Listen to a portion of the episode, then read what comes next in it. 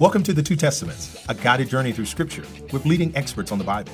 Hosted by Rony Kozman and Will Kynes. Subscribe wherever you listen to podcasts or at thetwotestaments.com.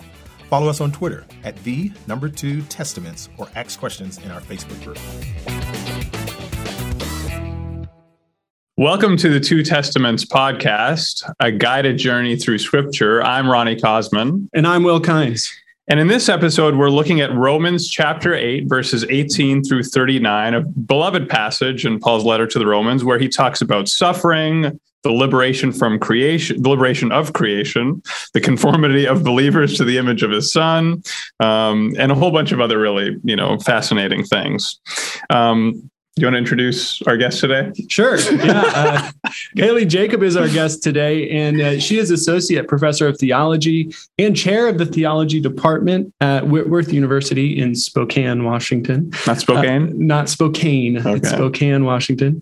Uh, and I know that because I lived there for several years. I actually had the opportunity to work with Haley for a couple of years in the Theology Department at Whitworth, which just such a rich department with amazing colleagues that I really do miss, just amazing people. How are things going in the department, Haley? Fantastic. Yep. Yeah. Yeah. You've taken over as chair since I left. Everything has to be fantastic then. Right. If, if I'm in leadership, it's all going smoothly. um, no, just such warm people who are great teachers, but also great scholars in that department. And we're going to get an example of that uh, in the conversation that we're about to have here. Now, the other thing that the department does great is connects really well with students. Haley, you actually were asked to give the commencement address. Was that this last year?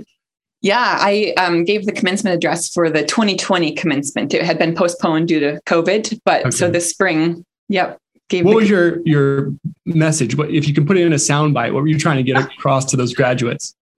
If we want to see anything in the future change, we have to, I don't know, stop just going back to normal. We have to change what's normal if we right. want to see change for the future. Right. So a new normal. A new normal. Yeah. Mm. Disrupting the normal. Right, right. What an important message. Now, Haley is also the author of Conformed to the Image of His Son, Reconsidering Paul's Theology of Glory in Romans, which was published by InterVarsity Press in 2018. I'm talking about disrupting the normal interpretation of Romans. there 8. we go. Yeah, she's offering us a new normal for yeah. reading Romans 8, which we're going to dig into with her here in a couple of minutes. Now, Haley, what first drew you to studying Paul's letter to the Romans? um, you know, that's a good question. I don't really know. I think with with so much of scholarship, it's it's a roundabout you know way of getting someplace.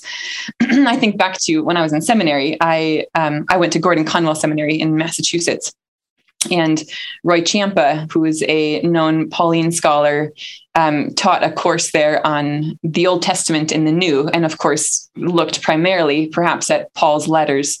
And so just in, in those types of courses that one in particular but those types of courses just always found myself being pulled to paul's letters and then of course, there's a particular richness to Romans. You know, the, the fact that nobody really understands it, everyone says they do, but they all disagree, which means that they can't really fully, right? So it's just, um, it, it's it's rich and and deep and just keeps drawing me in because there's just endless questions. So yeah. yeah. yeah. And Romans 8, which is what we're talking to you about today, and that's also the focus of your book in many ways. And for many people, it may be, it probably is the passage of Romans that they know best, particularly the section we're going to be talking about now. How do you see this section fitting into the larger book of Romans?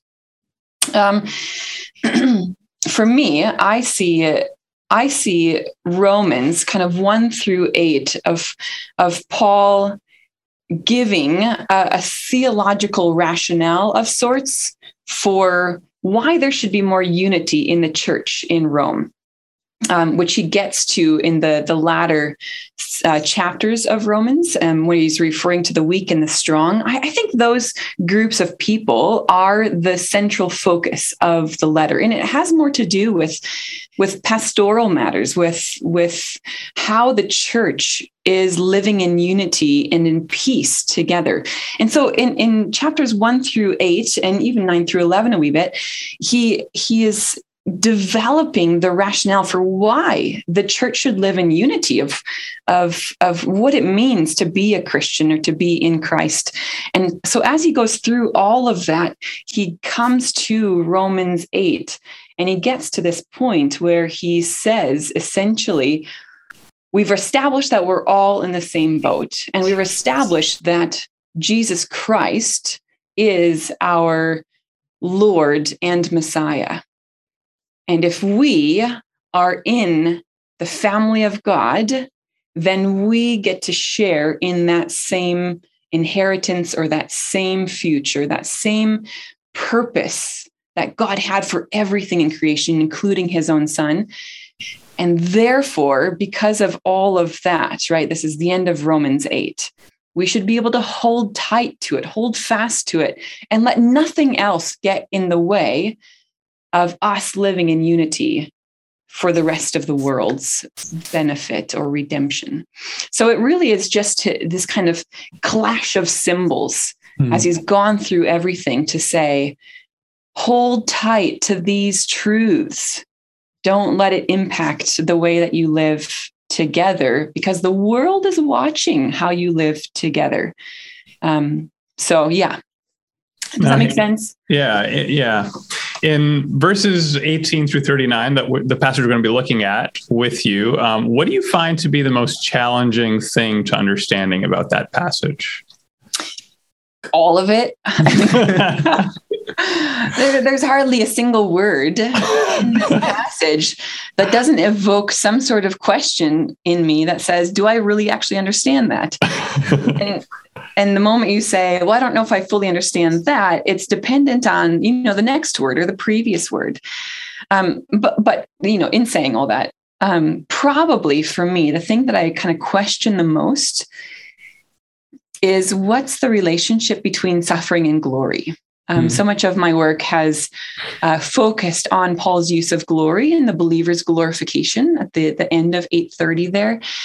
Um, but but it's in the context of him saying um, suffering is real and suffering is to be expected and it's what we do with that suffering and so there he he creates on multiple um, occasions 817 818 um, a little bit later on he he brings together suffering and glory. And there's lots of questions about what the relationship is. If is it just kind of a, a temporal question in other words or a temporal relationship? In other words is it the idea that okay we suffer now and we can look forward to glory in the future? Um, or is it is it not so much a now and then as much as um, maybe there are two different types of experiences that should be had by the believer currently. Um, so, yeah, questions about how suffering and glory, what, what seem like two opposite ends of a spectrum, mm-hmm. somehow are being held together for Paul hand in hand. Yeah. And let's dig into just that question because when we start the passage in verse 18, suffering and glory, both those words are right there. So yeah. Uh, he says, I consider that the sufferings of this present time are not worth comparing with the glory about to be revealed to us. So, how is Paul in this passage helping Christians navigate their suffering? Um, I think he's helping them navigate it by placing it within a cosmic picture, right? If, if you think about it, um, for those who know Romans well, and even Paul's letters in general, he doesn't talk about creation or the cosmos, um, but you know, on a, a handful of level or times. And for sure in Romans, there's been really nothing about the creation. He doesn't use this word. And now it just kind of comes out of nowhere. Like, wait, what? Why are we now talking about creation? Weren't we just talking about, you know, 8 1, the grand, um, you know, there's no longer condemnation for those in Christ, and we're the family of God, the Holy Spirit, and adoption creation's groaning wait what why where did that come out of right, right. left field um and and i think what paul is doing is he's saying to these christians suffering is real. Suffering is is part of the Christian life. And the way that we need to to embrace it or to think about it is to recognize that we're just small pieces of God's much larger cosmic plan of redemption and to and he helps them to see that future which is why he's talking about hope right? Um it, it, hope that's placed in an eternal time frame and a cosmic spatial frame to say that suffering is going to happen. And it's going to happen to every human. It's going to happen though particularly or it should happen to particularly every christian but it's part of god's larger plan of redeeming the world and when we can recognize that evil exists currently which is the suffering that we experience or part of it we can only make sense of that if we understand the opposite or the end game or where it was meant to be in the beginning, yeah. right? So he's helping them to understand their suffering um, by putting it in this much larger context, well, which gives us hope. Yeah, right. And it's striking because you know we're also going through Job with other yeah, scholars. Yeah, and this could be God's message to Job as well. When God speaks to Job in the divine speeches in response to Job's great suffering, is a similar kind of cosmic perspective of God's engagement with creation and Job's place within that. So, I, you know, I hadn't really thought about that too much before hearing you talk about it now, but the parallels there are are remarkable and striking and, and probably worth exploring some more. Absolutely. Mm-hmm. Absolutely. I mean, well, if you think about it, like the idea of suffering and kind of cosmic hope, they're the good and the evil of all of reality. Mm-hmm. And in my mind, they are the the beginning of the creation narrative, right? With with goodness, with purity, with wholeness, and then the very subsequent evil and suffering and brokenness yeah. that then highlights the rest of the narrative up until Jesus Christ. Right. And of course, in terms of time frame currently, and then here's where Paul's going, right? Is that future. And of course, you can think of the end of Revelation. Um, if we're gonna yeah. if we're gonna do any biblical justice to suffering, it has to be, I think, within that larger context of creative good, creational good. Yeah. Right. Well, let's talk a little bit about that anticipation of a future, right? That Paul then launches into. So he says that I consider that the sufferings of this present time are not worth comparing with the glory about to be revealed to us. And then, you know, I'm expecting him to say, for we wait with eager longing, but he doesn't, right? He says, for the creation waits with eager longing for the revealing of the children of God or the sons of God. Um, who are the sons of God here? That Paul is talking about? Uh, the sons of God are those who. So, can we look back at verse 17? Yeah, sure. Because I know this whole thing is on verse 18, but I personally am convinced that we have to start with verse 17. Okay. All of this context is about what it means to be a child of God, right? Um, and that's launched already in these previous verses. But verse 17 if we are children, then we are heirs, heirs of God and co heirs with Christ. We're heirs of God and co heirs with Christ, meaning, I think, um, that those who are part of the family of God, right, they are so by adoption. We've just gone through that. Um, and we therefore share in the inheritance that, that Christ has, not as children of God in the way that Jesus Christ is, but as adopted children.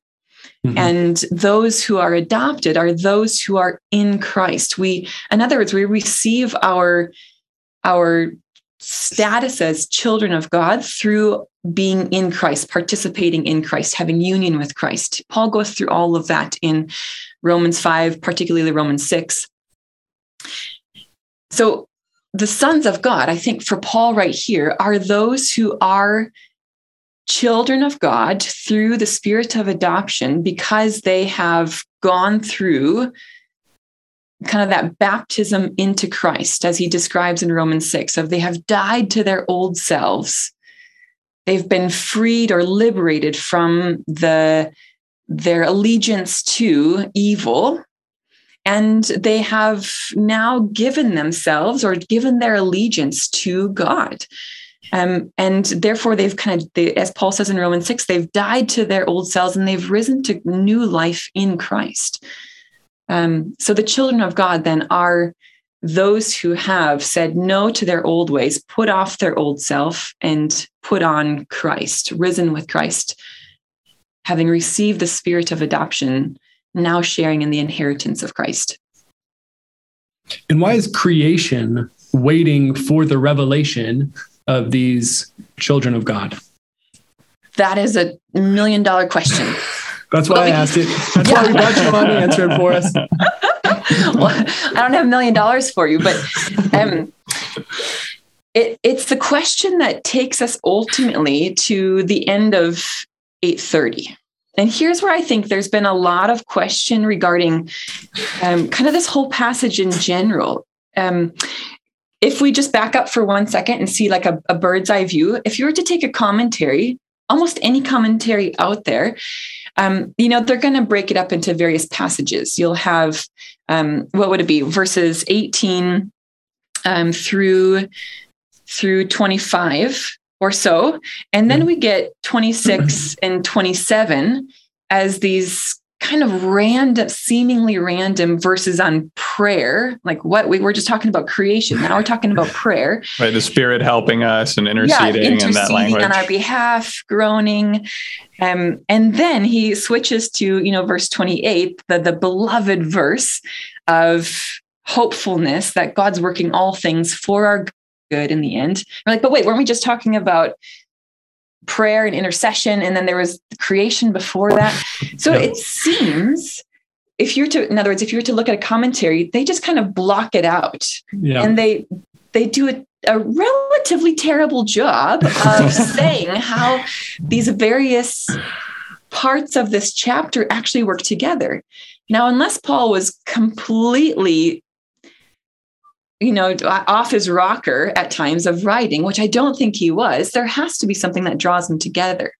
And we'll hear, I think, what's drawing them together is this much bigger picture of what that glory is, right? Mm-hmm. That is mm-hmm. revealed in the sons of God and why that would make a difference for creation.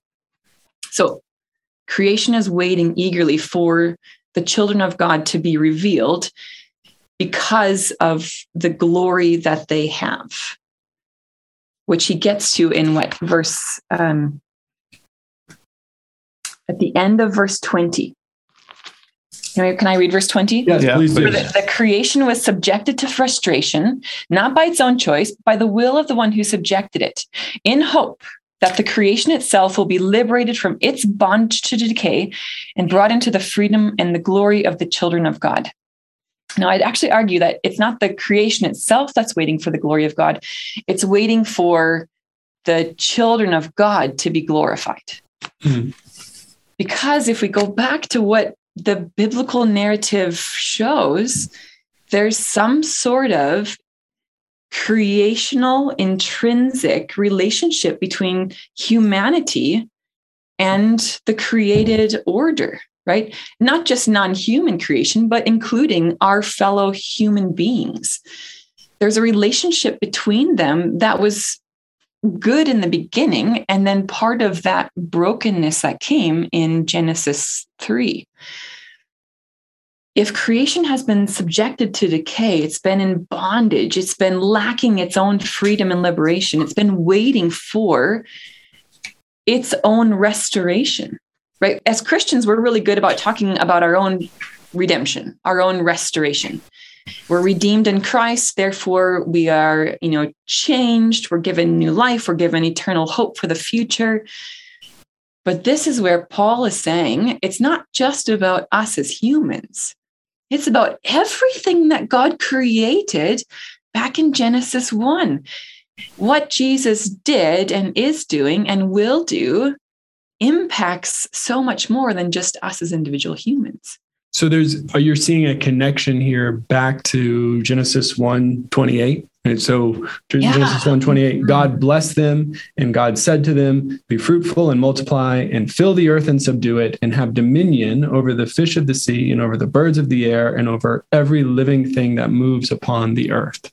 So Absolutely. is that that's what creation is hoping for for humanity to return to that kind of relationship with God's creation? Is that what you're suggesting? Yeah, I think a, a wholeness between the two entities where you know for there in in, in genesis 1 28 and, and you guys would be able to speak to this more um, in terms of what the hebrew is doing there. But as far as i understand it's not a sense of having dominion in terms of control and you know some sort of abusive or potential abusive relationship but rather help it to flourish help it to become all that it's meant to be right? Like a, a healthy vibrant relationship um, that all we have to do is look outside and we we instantly see that somehow that relationship has been marred. Um, so mm-hmm. yeah, there's something to that, and it, it has to do with that sense of having dominion, which is what I think Paul understands kind of our glory to be about. Mm. What does it mean to have glory? I think it it means to have dominion in the way that Jesus Christ has dominion, not in the way that humanity has for since the beginning had kind of a, a, a harmful dominion let's let's move on to romans 8 28 to 30 which are for many people some of the most beloved verses in the whole bible so yeah. uh, here we have sorry for what's coming for that I know. okay well we'll get there so you know we know that all things work together for good for those who love god who are called according to his purpose and so forth now we've just talked about how because of what's described in Genesis 3, you mentioned this kind of breakdown of our relationship with creation and with one another. So, how can Paul be so optimistic here uh, that things, that all, everything is going to work out for good? How can Paul be so optimistic? Because Jesus Christ was raised from the dead and he encountered the living Christ. I, I, honestly, like I think yeah. that is right. That his his his experience of of um, seeing and interacting with the risen Christ on the road to Damascus. That was the moment that changed him. Mm. That was his resurrection experience. It's from that then that he can say, absolutely everything is a given, which then works backwards. Um, and so as he's looking at the suffering of the world, his own suffering, the suffering of his fellow Christians, um, and and just suffering in general, quite likely, um, he can think back on that moment, mm. on the risen Christ that he encountered, that he knows, and say it is going somewhere. It's all for something. It it has an end.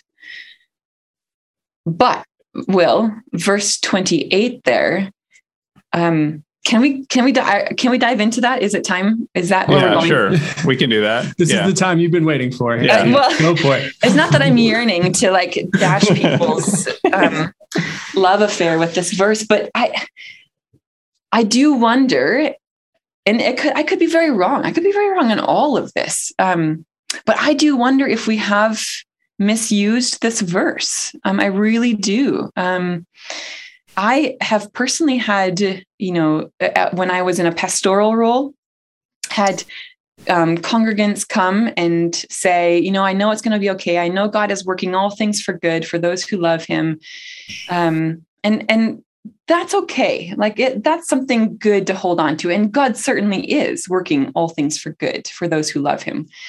I'm just not convinced that that reading of that verse is actually accurate. Um, in part because there are so many readings of this verse right so um, if you were to pick up the you know in uh, different translations of of the bible if you can take a an niv an rsv an nrsv an esv you know just get five different ones they likely all have five different interpretations or translations of that verse mm-hmm.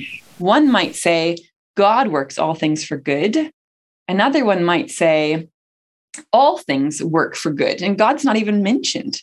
And there's mm-hmm. a lot of reason for that based on the, the textual manuscripts that we have. Um, but also, it's just the, the way that the Greek is used there, it's just tricky. What Paul is saying there isn't so much that God is kind of working things for the good of me when I'm suffering or the good of you when you're suffering, but rather that God is working all things for good. And I'm in the midst of that process. And God is using me and my prayers from the, the couple verses before to bring about redemption from that suffering of the world around me. So, in other words, if we look at verse 28, it says, mine says, um, and we know that in all things God works for the good for those who love him, who have been called according to his purpose. Well, even if we ask a couple questions here, what if what if good isn't coming my way? Do I not love God enough? Right. Because it says for those who love God, well, right. I think I love God, but if good simply isn't coming, then gosh, should I question how much I do love God?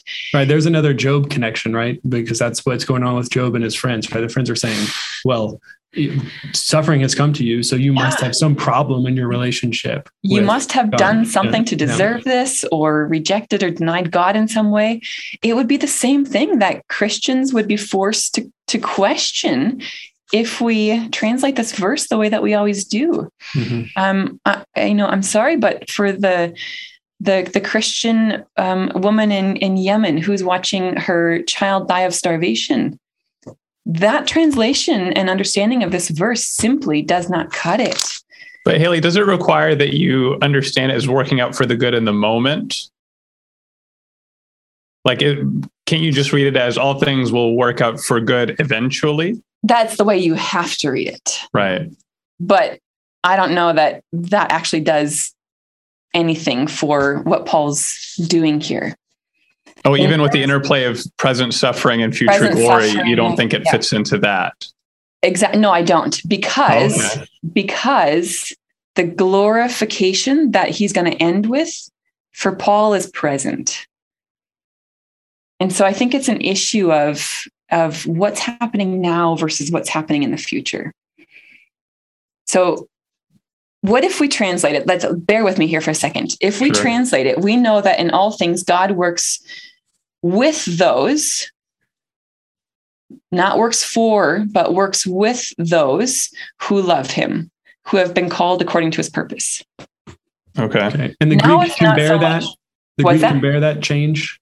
Just compare the, it? The, it, the Greek can bear a change from for to with there. Absolutely. Yeah. Yep. Yep. Yep. Very easily.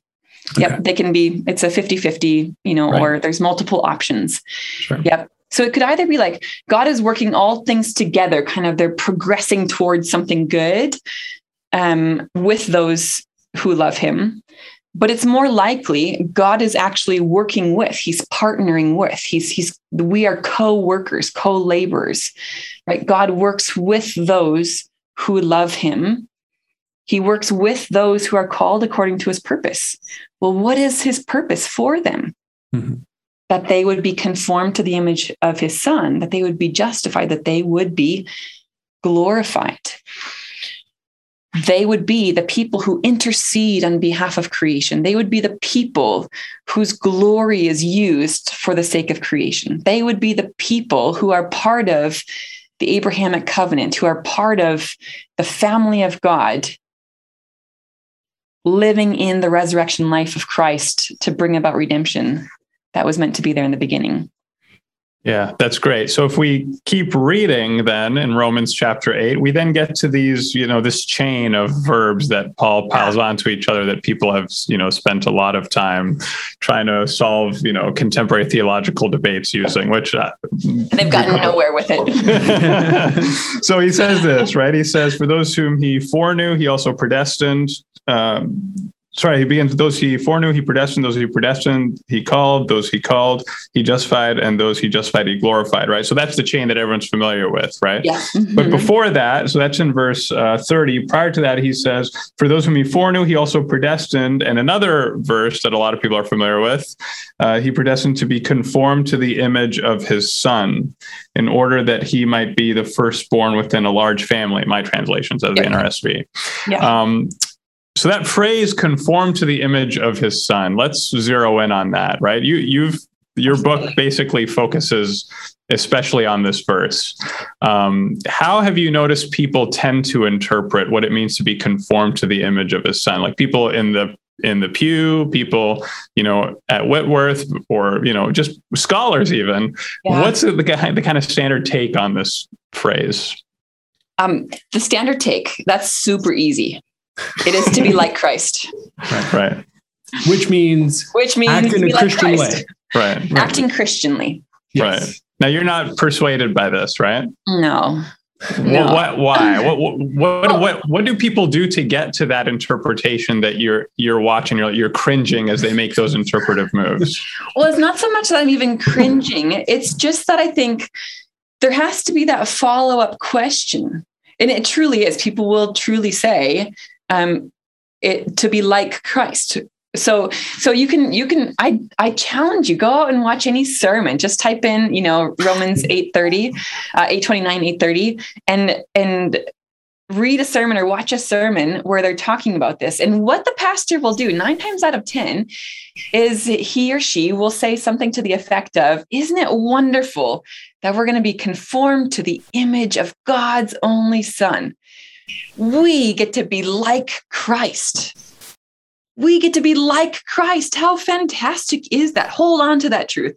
Okay, so that's kind of the idea of what they say. And I think, well, yeah, that is fantastic. Of course. i mean that's what i thought What before i was looking at your book by the What does way what does it mean to be like Christ? Does it mean that I'm going to have, you know, um, I don't know, am I how, what I do, physical appearance? Likely not. Am I going to, um, you know, it's, it's, it's taken, of course, to be morally Mhm. perfect like Christ, to be holy like Christ. So the idea of my individual sin, right, that will be done with, and I will be pure, I'll be holy, I'll be sanctified, perfect like Christ, morally upright um, like Christ. And so that's, I think, you know, generally what they mean by saying like Christ. They just never really flesh that out very much. But even if that is the case, where do we get that from? Like it just Mhm. doesn't exist in Romans 8, and it hardly even exists anywhere in Romans, at least in terms of speaking strictly about holiness or being sanctified. And of course, where Paul's going at the end of Romans is, is and, and I think you know what's in the background even from the beginning is him challenging these christians in rome to live together in peace in harmony in unity in love. Um, so yes if that's what we mean by holiness sure that's okay. I'm, I'm okay with that. It's not like paul is unconcerned with holiness right? It's not that he's not concerned with holiness he very much is. I just don't know that paul's concerned with holiness in the same way that oftentimes modern day evangelical christians are concerned with holiness or that we mean the same thing by them. So yeah in this case um, to be conformed to the image of his son what he does in the greek there and he's kind of you know lining out all these big words you know foreknown predestined called um, uh, conformed justified glorified when you kind of rearrange them and line them up what paul is saying is essentially those who are called with a purpose. He's foreknown he's he's um, he's predestined them which is i think him simply saying that this is guaranteed this is from the very beginning. Full stop. Like we don't we don't need to question really more what even those words mean. God has done this from the beginning. That's part of the purpose and god's intentionality behind all of this. From the beginning god has purposed his people in order that they would be his children through their participation in his son, Jesus, and that they would live out that sonship in glory, that they would be glorified which is what he says at the end of 830 that they are glorified. It's not they will be in the future. They they are glorified. What what difference does that make in terms of how the person in the pew understands what this means for them right? Because we talked about yeah. you know the general way of thinking well i'm going to be like conformed to the image of christ which means i'm going to live christianly. Yeah yeah. Does this change that or does it change the emphasis of what it means to live christianly? That's it i think will. Yep okay. yep it changed what it for me in my own upbringing and experience it changes how i think it means or looks to live christianly. Um, when i was um, when i became a christian and was discipled in my teenage years um, I was discipled with um, a mindset of holiness. Holiness being, or to live a Christian life means you don't swear, you don't drink alcohol, you know, you you do the right things, you don't do the wrong things, you practice abstinence before marriage, you know, like the right things and the wrong things, and you tick the boxes. Um, and of course, within the midst of that, there was love there was generosity. There were all the, the more higher values shall we say. Um, but what was really emphasized was the ticking of the boxes. Don't do this and yes do this. I don't think paul cares about those things. I think what paul cares about what it means to live christianly is to live in the way that christ lived and this is, of course, where we read the Gospels. And what we see them demonstrating is that Christ lived a life of compassion, a life of sacrifice for the weak around him, for the ostracized around him. Christ was bold and courageous in speaking up against oppressors or those who um, who willed their power unnecessarily right? That's the picture of Christ that we see in the Gospels. Him as God, Him as having all power and all glory. So I think what Paul would say it means for us to be glorified or us to live a life of Christ, conform to the image of Christ, is to live that sort of life, a sort of life that looks around us and recognizes that there's suffering, recognizes that there's evil, recognizes that there's pain and hurts, dreams that have been dashed. Um, and and because of the hope that we have as Christians in Christ, having been glorified, we can step out of our own comfort zones and be bold like Christ, be courageous like Christ, be generous in the way that Christ was, be compassionate in the way that Christ was. Um, that's what I think Paul thinks living Christianly is.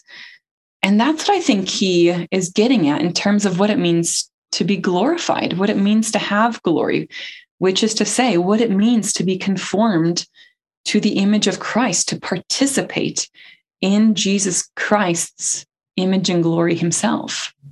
Now, maybe we can talk about what glory is not.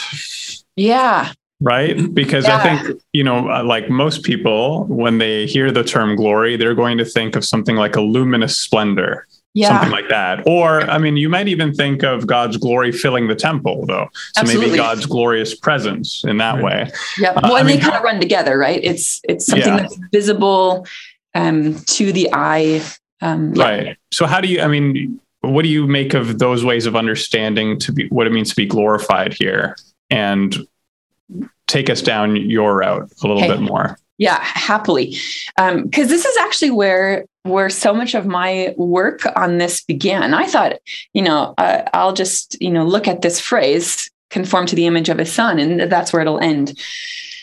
Um, but it, that that's where it kind of stopped. And then I went around and, and looked at everything else and then eventually came back to it because I found or I figured out that, that was probably easier than everything else. Um, and it really did depend on glory. Okay, so yes, when we think of glory, I would guess um, almost everybody in the pew would think of glory in terms of kind of a, a Christianese glory um, as that visible splendor, that that luminescence, that radiant light. Um, we think that way because if you open a hymnal, there's hardly a hymn in it, right? In a, a proper hymnal, and um, uh, there's hardly a hymn in it that doesn't use the word glory. And that glory is always, and I guarantee you, always either going to be a glory of God that speaks to simply His um, His power, His magnificence, right? His His His Creator um, superiorness. Mm-hmm. Superiority, or that glory refers to a glory that we as humans will see and experience in heaven after we die. Never is there a glory that's referred to or connected to humans um, currently in the hymns and kind of in how we speak as Christians and how sermons are, are spoken or how glory is spoken of in sermons. And that, that it seems kind of presumptuous to do that. Well, entirely. But yeah. Will, it's it's presumptuous because that's like the exact opposite of what the biblical narrative tells us glory is actually all about. Um, so there's a, a, larger section in the book um, that um, really it, it, was the most difficult and painstaking, but probably the most important aspect. And where I go through um, basically every single time glory is used in both Hebrew and Greek, but especially the Greek, because that's what Paul is going to be working with. Mm-hmm.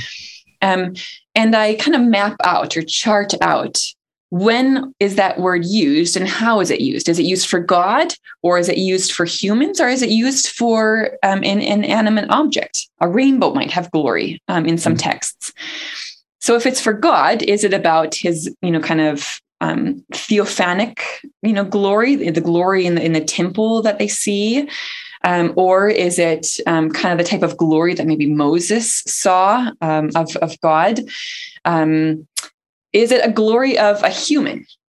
And how is that human meant to have glory? Or also, if they're glorified, what does that look like? And here's the deal never, ever was it about a human having some sort of or sharing in some sort of kind of visible splendor. Never. It's just not part of the biblical narrative. Moses, of course, sees the visible splendor of God, um, but he himself doesn't have it. Um, uh, unless we say just the face, which is very different than how we often think about our future human splendor in heaven. But what it did have, the way that glory is used almost every single time in the Greek text of the Old Testament, the Greek translation of the Old Testament that Paul would have been using um, most of the time, um, it was the fact that that human was given some sort of status of rule or of power, of dominion, of authority. Right? Like so, Adam like Adam, like Adam, right? Just like Adam. And in fact, and Eve, yeah. You know, if you think of, you know, the the hymn, Psalm 8, not the hymn, the, the Psalm 8 that often we know and, and I use rely on quite a bit because I think Paul relied on it quite a bit. He clearly does in 1 Corinthians 15, and we see it popping up in Hebrews and the Gospels. Mm-hmm. It was a very important hymn. And in that psalm, the psalmist writes, what is man that you are mindful of him, the Son of Man that you care for him? You have crowned him with glory and honor and given him, you know, all the works of your hands under his mm-hmm. feet. Crowned with glory and honor. So, glory for humans throughout the biblical narrative a status that um, brings with it some sort of authority or power or rule. And so for Paul, I think that's the same idea. If Jesus has glory, it's because of his power, his rule, his status as the Son of God. The, he's the Messiah. He's the, he's the, the Messiah. He's right. the Lord. Yeah. He's not shining. I mean, maybe he is, but I don't think that's what Paul is saying here. Right. Right. Right. So right. rather than us as humans, or as Christians, thinking, "Oh, one day, um, you know, we'll be glorified, we'll we'll be brought into the presence of God." And kind of shine like him. Maybe we will. That'd be super fun, super cool. I don't know. That'd be yeah. great. But it's simply, I don't think, not what what Paul is getting at here. The glory that Paul's referring to is more about who we are as redeemed humans in the Messiah, Jesus, who is Lord. Right. Um, so is this um the when you talk about then the human vocation is one in which you know human beings are ruling and reigning right they have that kind of vocation sure that's yep. what it means to be glorified then the phrase to be conformed to the image of his son does image then there also pick up that valence Absolutely. Right. Of the Not Adamic, always. human beings are made in the image of God, which means they are made to rule and reign, right? And to advance God's yeah. kingdom is the idea. Absolutely. We're back at Genesis 128, kind of, I think, where it all starts.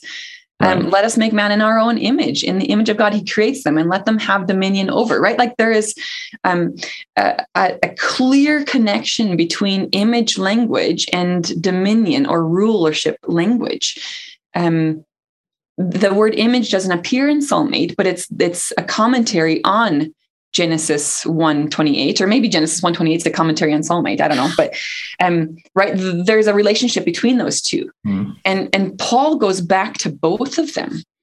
And so even though he doesn't use image someplace or glory someplace, um, he knows that there is that relationship between image language and glory language with rulership and dominion.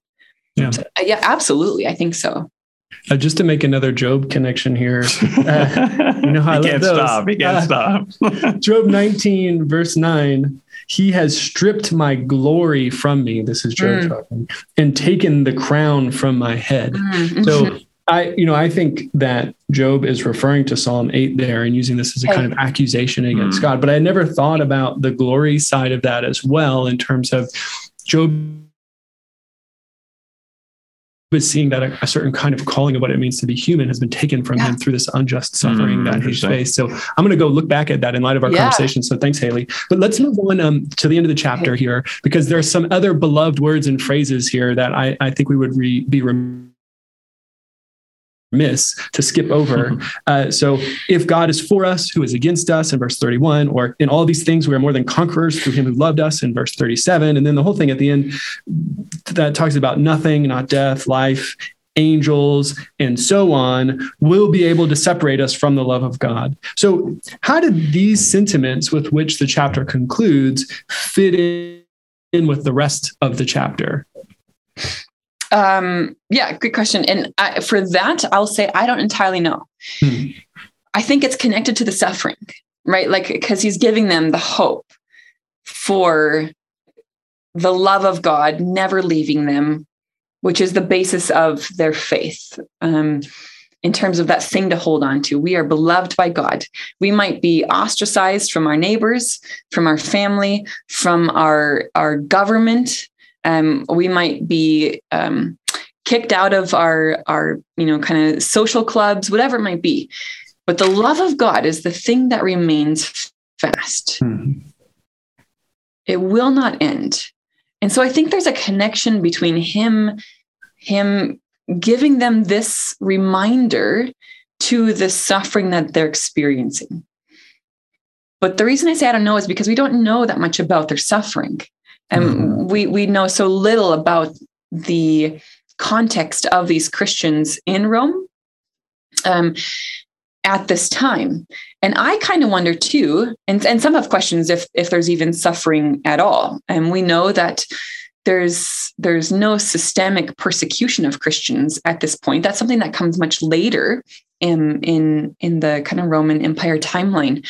Um, and and so it's not certainly there are those it's the possibility that there are pockets of suffering in smaller communities and you know those kind of familial or relational aspects of suffering.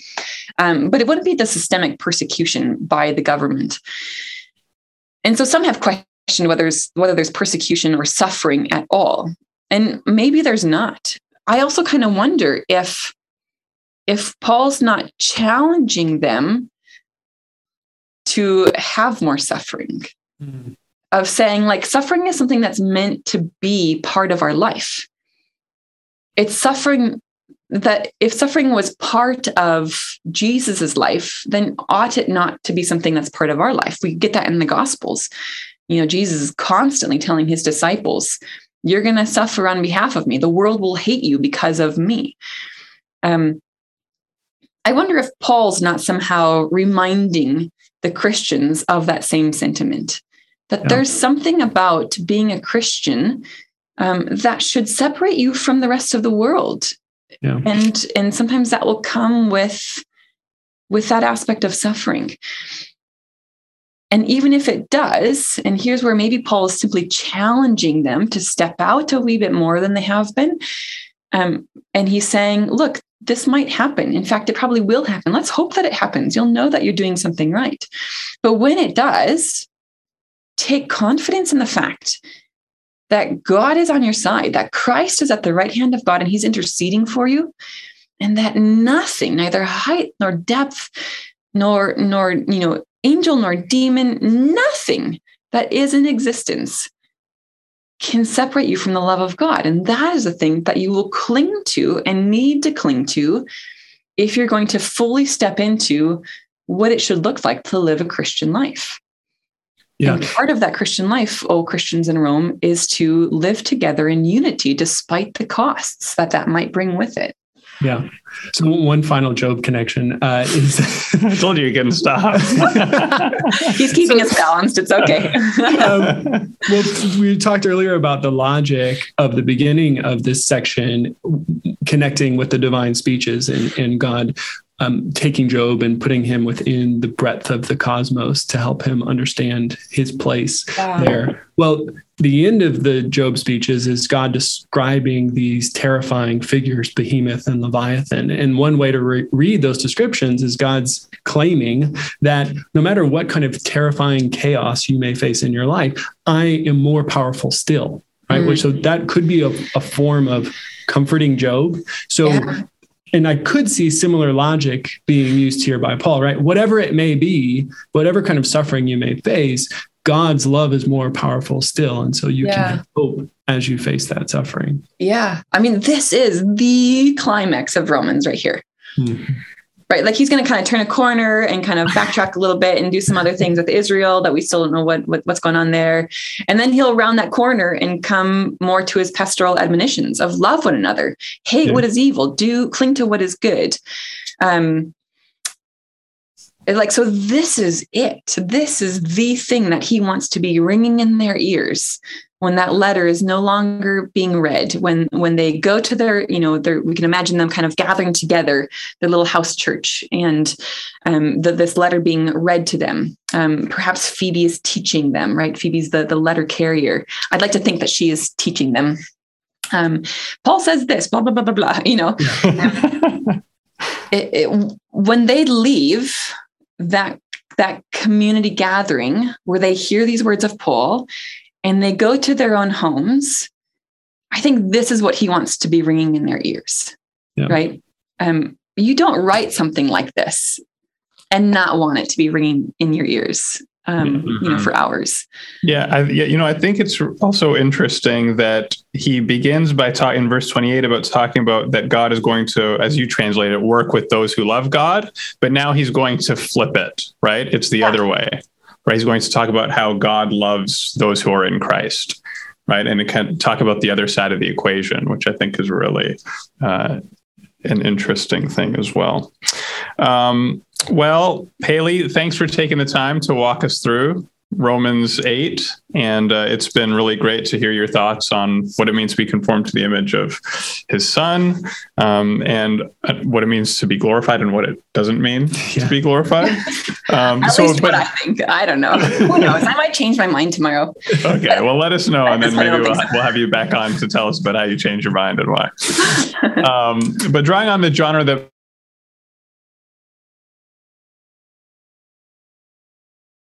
most books, although there are books that don't do it, which I don't understand. Yeah. Um, but you have a few blurbs on the back of your book from some prominent New Testament scholars. Um, so we'd like you to give you an opportunity to blurb about it could be a book, it could be an activity that you've picked up over the course of the pandemic, it could be a movie you've watched, uh, to blurb something so that when someone watches the two testaments right, right. and says, "Oh my goodness, Dr. Jacob blurb that, I have got to try it." what is that thing? Maybe it could be one of those um, winter sports that you enjoy so much that I could just never get around to, like snowshoeing or whatever it is that you do. the idea of people strapping yeah. wicker to their feet and the idea of people voluntarily going out into the snow is really beyond me. Yeah, well, you were never going to last long here in no. this climate. um, uh, yeah, can I do two? I'll do them real yes, fast because I just think this is super fun. So one's going to be um, for some readers and or listeners, and that's going to be um, Scot McKnight's reading Romans backwards. I think this is maybe um, backwards on the screen, but Scot McKnight's reading Romans backwards. Um, to date, I think he's done the most excellent job of helping uh, readers to understand Romans by understanding what Paul's doing with the weak and the strong groups um, in, in chapters 14, 15 and how that then impacts how we understand the rest of the letter. And it's a very accessible book, um, very accessible read. Pastors can read it, lay people can read it. Um, highly suggest it. So, reading Romans backwards. Right. The other thing, which is just super fun. Okay, listen, I have two kids under two. So during the pandemic, I've just been home with babies. I this is like the most talking I've done in weeks, probably months actually. um, certainly the most talking on Romans that I've done in months and months. So super fun. Thank you for that. But one of the things that I've discovered during the pandemic, and I'm going to move my camera to show you. I'm in yes, my office, and I've mentioned, I mentioned to you guys before, but we have two walls of windows in our offices. One looks out, one looks into the hallway into the hallway it's just a glass window and they frosted it only up until about five feet which leaves this large open window for people just to like look in at you. Feels awkward to me. Okay so here it is and this is odd but i think it's super cool. I found like this sticky do you see that like rainbow colored you know, frosting stuff. Yep. You can do that yourself. I got it on Etsy for like 20 bucks. And you just like spray water up there and stick it on.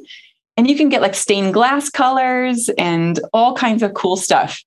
And you know, it's just like do your own frosting on windows. People can't look at you and they can't look at you, but it's just super cool. I've already gotten like loads of compliments on it. Stained glass would be really good. Yeah, yeah, like there will be some listeners out there that think, "Oh, I'd love to do that on my window at home." Yes, yes, or in, in your office, or in your yeah. office, so yeah, people can't see you. Yeah, yeah, great. Well, thank you again, Haley, for taking the time to be mm-hmm. here with us. Um, I think I can say it was a glorious conversation. Yeah, uh, I don't know about that.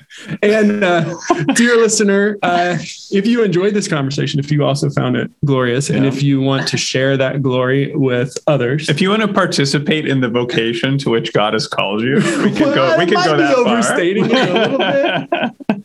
but to, I mean, to the degree, I guess that this this conversation will help people understand what it might mean to be uh, conformed to the image of Christ. Uh-huh. Um, then please do share with others. You can uh, go on iTunes and give us a rating there. That helps other people find this podcast. Also, if there were questions that you have about this text, this is a text that many people are familiar with that we didn't get a chance to address, then please do um, come to our Facebook group or you can hit us up on Twitter uh, and ask those questions, and we'll try and do our best to address them. We're going to circle back in some Q and A episodes along the way.